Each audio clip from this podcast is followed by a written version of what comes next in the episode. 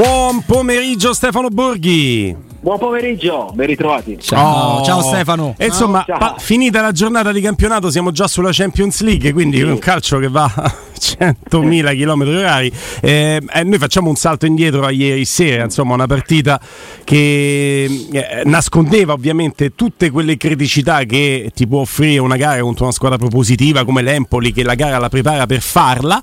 Eh, la Roma è nel momento in cui l'avevamo presentata, insomma, con due sconfitte di fila. È arrivata questa vittoria che peso dare a una vittoria che al netto delle criticità anche in alcuni aspetti del gioco e della sofferenza che in alcuni casi nel nostro caso da tifosi è stata una sofferenza oggettivamente eh, di, di, cuore, di sensazione, perché poi io la partita la rivedo di notte e, e, e, mi dà delle sensazioni differenti, però che peso dare a questo risultato che ti porta a quota 13 e quindi a un punto dalla vetta?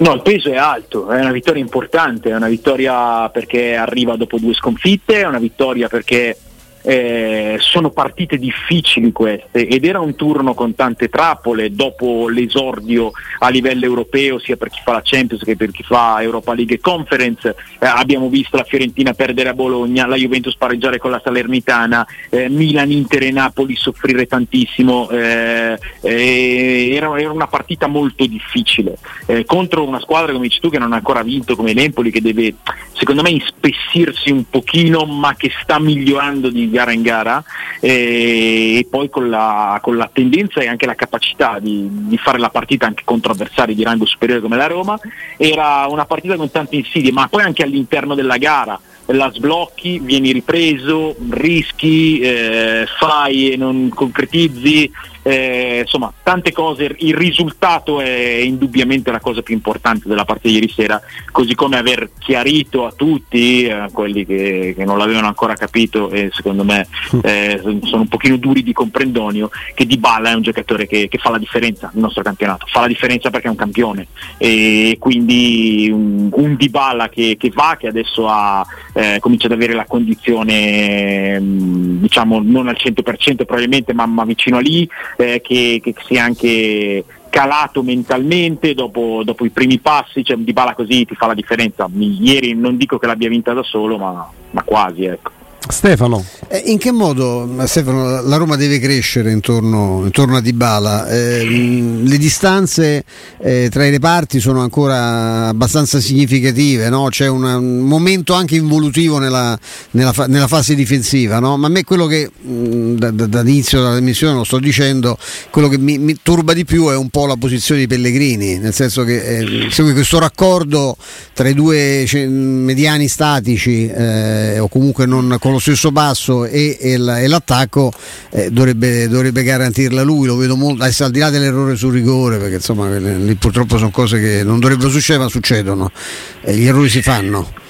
Ma non, non, lo vedo un discorso individuale. Allora, ieri sera Mourinho ci ha detto ancora una volta che ehm, insomma, l'aspetto eh, su cui c'è da, da, concentrarsi, c'è da fare la crescita è l'aspetto caratteriale. E ha ragione, ha ragione in, in molti sensi perché perché la Roma ha un complesso che deve vincere, ad esempio il complesso dei big match, è il complesso delle, de, delle, degli scontri con le, le, le presunte pari grado eh, che nelle ultime due stagioni hanno portato pochissimi punti eh, e che invece adesso deve, deve, diventare, deve diventare, un qualcosa da, da aggredire, non solo da, da subire. Però eh, io al di là di, di, questa crescita caratteriale che è una chiave determinante, io continuo a sottolineare l'esigenza di, di, di, avere una proposta anche più dominante a livello di gioco, ma è un'esigenza che, che, che, che per me è lampante se si guarda il calcio che si gioca oggi, ma anche a livello di formazioni medio-piccole, eh, al di là del putiferio VAR alla fine abbiamo visto la Salernitana andare a giocarsi la partita dal primo all'ultimo minuto sì. in qualsiasi condizione di risultato sul campo della Juve. Abbiamo visto la Cremonese e l'avete vista anche voi contro la Roma eh, affrontare a viso aperto comunque con, con, la propria proposta di gioco tutte le big e eh, domenica fare punti sul campo dell'Atalanta. Abbiamo visto l'Empoli fare la partita contro la Roma. Eh, nel calcio di oggi ci, ci vuole questo tipo di proposta. Eh, io credo che ci siano da considerare, come si fa da altre parti, eh, le, de, delle assenze che ci sono state in questa, in questa, prima parte, però più che dire la posizione di Pellegrini, più che dire le, il rendimento di questo o di quello, è una, è una, una postura eh, globale di squadra che deve essere secondo me più compatta, più, mh, mm, più, più, corta e più orientata insomma, a prenderla in mano la partita e non solo a reagire alle situazioni della partita. Io credo che eh, questo eh, porterebbe molti giocatori in condizioni favorevoli. Poi Dybala Dybala è un sole attorno al quale eh, si, si, crea il sistema solare, perché quando è un giocatore così è inutile dire che tutti devono stare alla pari, che tutti, cioè, eh, come diceva Socrates, eh, in, in, un gruppo non possono essere trattati tutti allo stesso modo, ci deve essere sempre il, il numero uno e il numero uno in una squadra come la Roma, ma sarebbe in qualsiasi squadra del, del, nostro, del nostro, campionato, è, è, è, il campione, è Di Bala.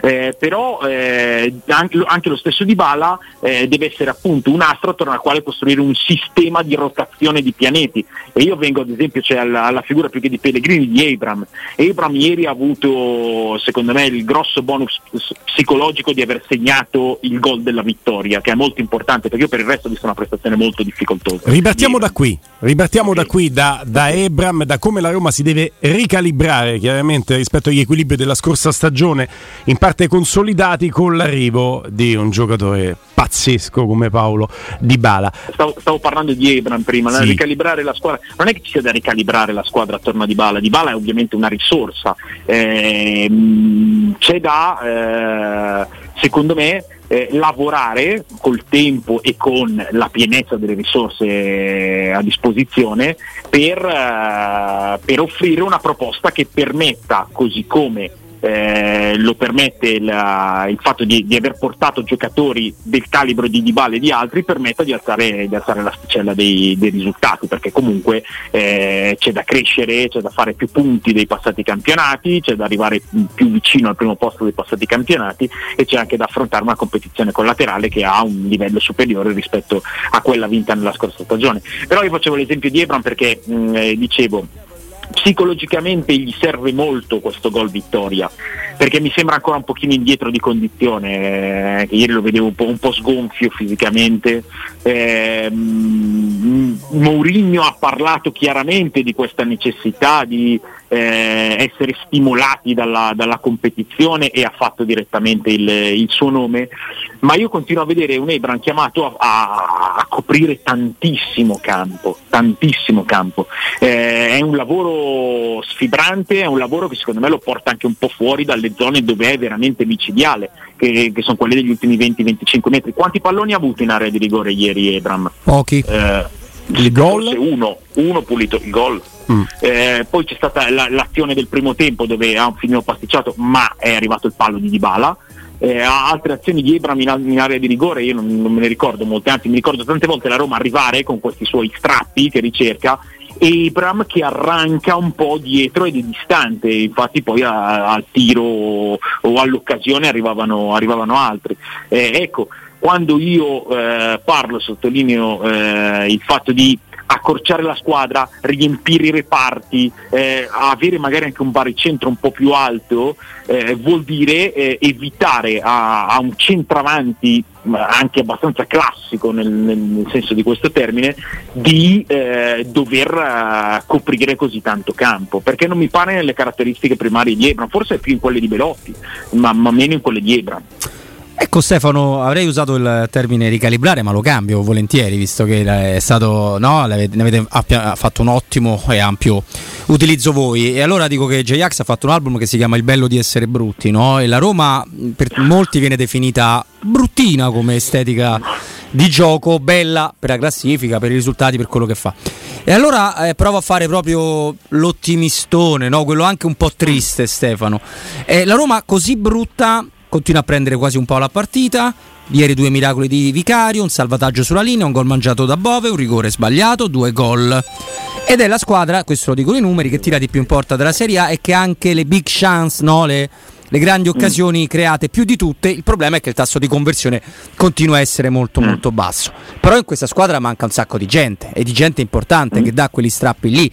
E allora è lecito pensare che si può far sicuramente meglio ma che si sta cercando una nuova quadratura probabilmente non prevista e che va incontro a una cosa che tu premetti sempre nei tuoi interventi, a me piace molto come situazione. Ci sono gli avversari, Zanetti non è un cretino, l'Empoli non è una squadra di pippe come si dice volgarmente, non è la Roma, ma è un dignitoso Empoli. No, sì, sì, anche perché è vero, è vero, hai sottolineato tante occasioni, ma ne, ne ha avute anche l'Empoli, anche l'Empoli ha preso, ha preso due pali, eh, Rui Patricio ha fatto, ha fatto, delle parate significative, anche, anche, degli interventi difensivi importanti, ma questo, eh, questo è, è, un, è, un, segnale positivo per il nostro calcio, per il nostro campionato e ne abbiamo parecchio, parecchio bisogno. Il tuo ragionamento è, è, condivisibile, io non la definisco brutta la Roma, eh, la definisco una squadra che può, secondo me, con i valori a disposizione, fare anche di più. Ma è assolutamente una, un'osservazione costruttiva, eh, sempre eh, legata anche al fatto che siamo solo all'inizio della stagione, che, che, che Zaniolo c'è stato pochissimo e, e Venaldum addirittura zero. Eh, io credo che la chiave per eh, migliorare, e stiamo parlando di una squadra comunque che sta chiaramente attraversando un'era ancora di crescita, eh, la chiave per migliorare passa attraverso un aumento della, della, proposta, del protagonismo all'interno della partita, anche la definizione di un'identità più, più attiva di gioco e non solo reattiva. Hanno poco coraggio su questo, proprio mi inserisco proprio perché hai usato questo termine che mi piace molto, hanno poco coraggio ogni tanto i giocatori della Roma nelle scelte, preferiscono no. farsi attaccare. Se No. Secondo me non è una questione di, di, di coraggio. coraggio. dei giocatori, mm-hmm. no dai, è una questione di eh, magari e, e, anche qua mi ricollego alle parole di ieri sera di Mourinho, di accomodarsi un pochino su certe abitudini. Eh, questo intendevo in realtà, hai fatto sbagliato il termine sì, Stefano. Non è, non è, mancanza di coraggio e, e, io anche in certi errori tecnici di, insomma, nella costruzione, e continuano ad essere un po' tanti, eh, vedo anche cioè, delle difficoltà oggettive. Eh, quando hai il compagno più vicino che ti arriva col ritmo giusto a 6-7 metri, eh, azzeccare il passaggio è più semplice che trovare il compagno più vicino a 20 metri e eh, in una, cioè non in ritmo. Eh, è più facile sbagliare un passaggio di 20 metri che non uno di 6, eh, in, in, questo senso. Eh, mm. Però ribadisco insomma la prima cosa che ho detto oggi, che ieri sera per la Roma contava il risultato, era un risultato difficile, il risultato è arrivato eh, ed è arrivato anche con, con la dimostrazione che che anche solo a livello individuale in, nel, suo numero, nel, suo numero, 21 la Roma ha un, ha un valore che, che ha lei e non hanno gli altri. Sono otto i gol della Roma Stefano Petrucci eh, in questo campionato, in cinque di questi otto gol eh, entra prepotentemente Paolo Di Bala, tre gol e due assist, c'è cioè uno che incide proprio tanto su questa squadra. Sì, assolutamente sì. Eh, tra l'altro ecco, il dato sarebbe ancora più interessante se mh, la Roma avesse preso qualche palo in meno, ricordiamo che pure quest'anno siamo a 5, che sono mm. tanti, e poi se, oddio, poi pali in meno vuol dire pure che la palla esce fuori, non è che è detto che deve andare per forza dentro, però magari cioè, facendo una, no, una media, diciamo, se un paio di gol che oltretutto pesa molto sullo sbilancio tra gol segnati e, e gol subiti che ne hai presi 4 nella stessa partita perché sennò anche, il bilan- anche quel bilancio lì sarebbe molto interessante perché la Roma nelle rimanenti partite ne ha presi solo 2 perché sta a meno 6 io volevo chiedere a, a, a Stefano ero curioso di sapere ieri Murigno ed è, devo dirti che è l'unica cosa che mi è piaciuta poco nel commento finale mm. perché so ci parli solo bene di Murigno io adoro Murigno però ecco quando hai fatto quel riferimento al fatto di, di, dei, po- dei pochi cambi eh, tenendo conto che insomma è stato fatto uno sforzo importante no? per dargli una rosa di un certo tipo e poi insomma non è colpa della società se si fanno male Zaniolo e Sharawi, anzi ci sono allenatori, uno non, so che non è mai essere nominato, dice addirittura che lui si, se fosse riuscisse a allenare non gli hanno mai dato questa possibilità pur essendo un grande allenatore, avendo avuto un'occasione in Serie A, una buona B, io metterei una multa ai miei danni se eh, i giocatori si fanno male perché secondo, secondo questo personaggio che non ti posso, non ti posso dire, dire, chi è dice per me quando un giocatore si fa male la colpa è di chi l'allena perché forse l'ha, l'ha allenato ah, l'infortunio muscolare l'ha allenato ma parla ovviamente di infortuni muscolari non da trauma ecco eh, ieri questo riferimento ti, come, lo, come lo hai valutato? Cioè, non ho capito sul. sul che la rosa è corta, che, so che le grandi squadre, le squadre top hanno altre alternative, e qui in questo momento la Roma soffre sì. perché eh, è, è, quel genio della comunicazione del gioco psicologico di José Mourinho. Cioè, in questo non è veramente secondo a nessuno anzi ha un giro di vantaggio. Eh, lui l'ha impostata fin da subito così l'anno scorso. Eh, io ricordo di aver commentato Roma-Fiorentina prima di campionato dell'anno scorso. Eh, con la Roma che vince 3-1 va bene.